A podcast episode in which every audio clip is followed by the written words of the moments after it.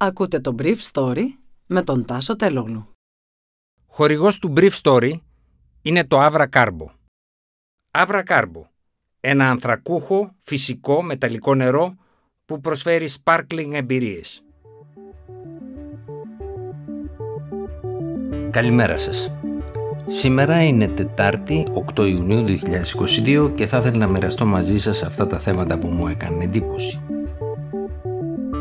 Η Τουρκία ζητά από την Ουκρανία 25% έκπτωση για τα σιτηρά της Ουκρανίας.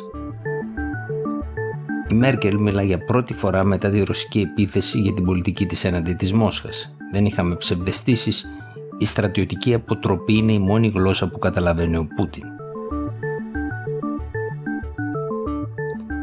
Η Τουρκία επιδιώκει μια έκπτωση 25% για να αγοράσει ουκρανικό σιτάρι το οποίο θα μεταφερθεί από το λιμάνι του Οδυσσού στην Κωνσταντινούπολη σε μια κοινή συμφωνία ανάμεσα στην Άγκυρα, το Κίεβο και τη Μόσχα, όπως ανακοίνωσαν Τούρκοι επίσημοι χθες στην Άγκυρα. Ο Βαχίτ Κυριτζή, Υπουργός Γεωργίας της Τουρκίας, είπε σε δημοσιογράφους ότι το Σαββατοκύριακο η Ουκρανία συνέχισε να εκφράζει τις ανησυχίες της σχετικά με τη δυνατότητά της να αποναρκοθετήσει το λιμάνι της Οδυσσού έτσι ώστε να μπορέσει να μεταφέρει 25 εκατομμύρια τόνους σιτηρών, κάτι που θα ήταν δυνατό να γίνει αν το λιμάνι αυτό ήταν ουδέτερο. Η Ουκρανία συμφώνησε να μας δώσει μια έκπτωση 25% εφόσον αυτή η συμφωνία προχωρήσει, είπε ο Κυριτσί. Οι Τούρκοι στρατιωτικοί είχαν προτείνει πριν στην Ουκρανία να πάρουν μέρος στην αποναρκοθέτηση του λιμανιού. Σύμφωνα με το πρακτορείο Ανατολή, το κέντρο επιχειρήσεων στην Κωνσταντινούπολη έχει δημιουργήσει μια ειδική task force ώστε να διευκολύνει τη μεταφορά των Ουκρανικών σιτηρών στην Τουρκία. Παρ' όλα αυτά, το Κίεβο αντιμετωπίζει με σκεπτικισμό τη συμφωνία της Ρωσίας σε μια παρόμοια μεταφορά. Ο ναυτικός αποκλεισμός της Μόσχας στα λιμάνια της Μαύρης Θάλασσας έχει αποκόψει τελείως την Ουκρανία από τη δυνατότητά της να διασφαλίσει τη μεταφορά των σιτηρών της στο εξωτερικό. Χώρες της Μέσης Ανατολής όπως η Αίγυπτος, η Τινησία, η Αλγερία αλλά και η ίδια η Τουρκία εξαρτώνται απολύτως από τα ουκρανικά σιτηρά. Εν τω μεταξύ ο Υπουργός Εξωτερικών της Ρωσίας Σεργέη Λαυρόφ αναμένεται σήμερα στην Άγκυρα για να συζητήσει το ζήτημα.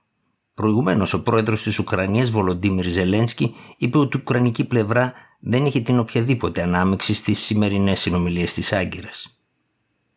Ο Πούτιν λέει ότι δεν θα χρησιμοποιήσει τους εμπορικούς δρόμους για την εξαγωγή του σιταριού έτσι ώστε να επιτεθεί στην Οδυσσό, είπε ο Υπουργός Εξωτερικών της Ουκρανίας Δημήτρο Κουλέμπα τη Δευτέρα.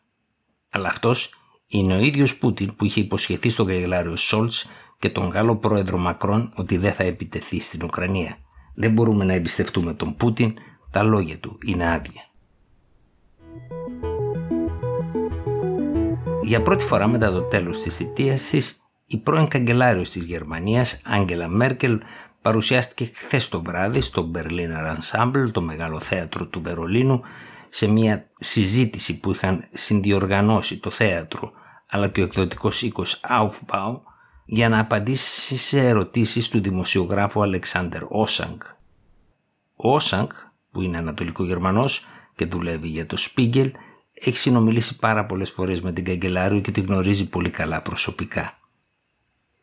Η Μέρκελ, μιλώντας για τη ρωσική εισβολή, είπε ότι πρόκειται για μια κτηνώδη επίθεση η οποία περιφρονεί το διεθνές δίκαιο και για την οποία δεν μπορεί να υπάρξει καμία συγχώρεση. Ήταν ένα τεράστιο λάθος της Ρωσίας. Δεν καταφέραμε να δημιουργήσουμε μια αρχιτεκτονική ασφάλεια στην Ευρώπη που να αποτρέψει αυτόν τον πόλεμο.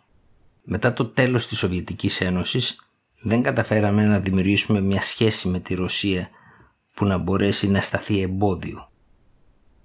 Η Μέρκελ είπε ότι δεν αντιμετώπιζε τη Ρωσία με την οποιαδήποτε αφέλεια.